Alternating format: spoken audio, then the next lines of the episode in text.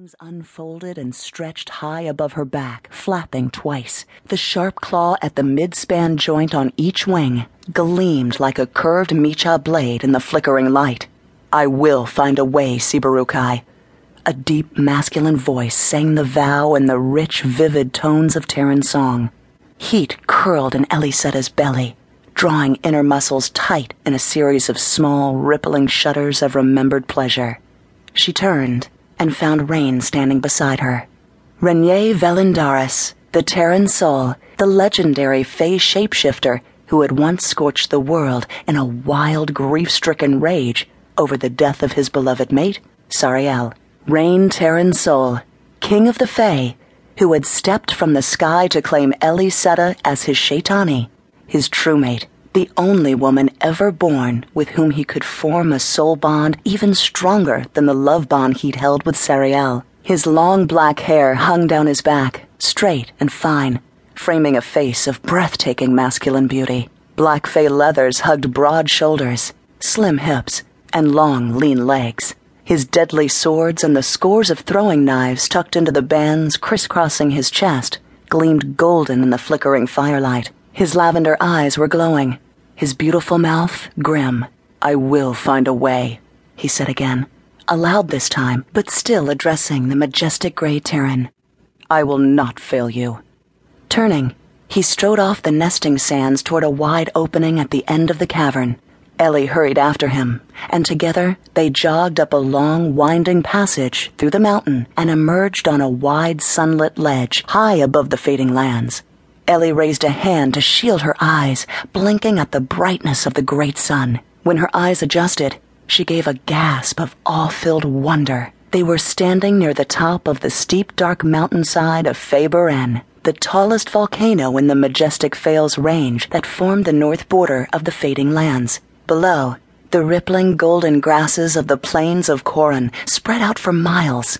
Ellie drank in the breathtaking scenery, which seemed at once familiar, yet new, like a forgotten memory, freshly renewed. Oh, Rain, she breathed. It's so beautiful. Beside her, magic gathered as Rain summoned the change. Ellysetta's body tingled as the surge of energy swept around and through her. A fine gray mist billowed about him, about them both, and she threw back her head on a swell of pleasure so intense it bordered on pain. Though it was Rain, not she, who was the shapeshifter, she felt his body dissolve and expand as if it were her own, felt the echo of awareness as his Fey senses grew even more acute. Fur sprouted, wings spread, claws speared the rock.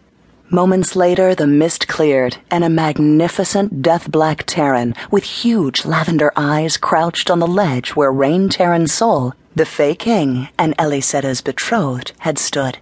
The Tairen spread his enormous ebony wings, gathered strength in his haunches, and sprang into the air with an echoing roar. Behind him, standing alone on the ledge, still trapped in her human form, Ellysetta cried out, Rain, come back! Don't leave me! Ellysetta woke with her heart thumping and tears cooling on her cheeks. The emotions of the dream still held her heart clutched tight making her want to weep in despair for the dying Tairen and the terrible, grieving emptiness that had struck when Rain took to the air and abandoned her on that ledge. Another nightmare, shei'tani?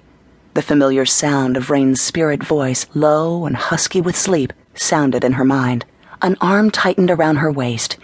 There was a warm, heavy weight pressed against her in the narrow bed, and it was most definitely not her twin sisters, Lillis and Lorelle, cuddling up with her as they sometimes did. She turned her head slowly, and her breath stalled in her lungs. For the first time in the last five days, there was no little courtship gift beside her when she woke.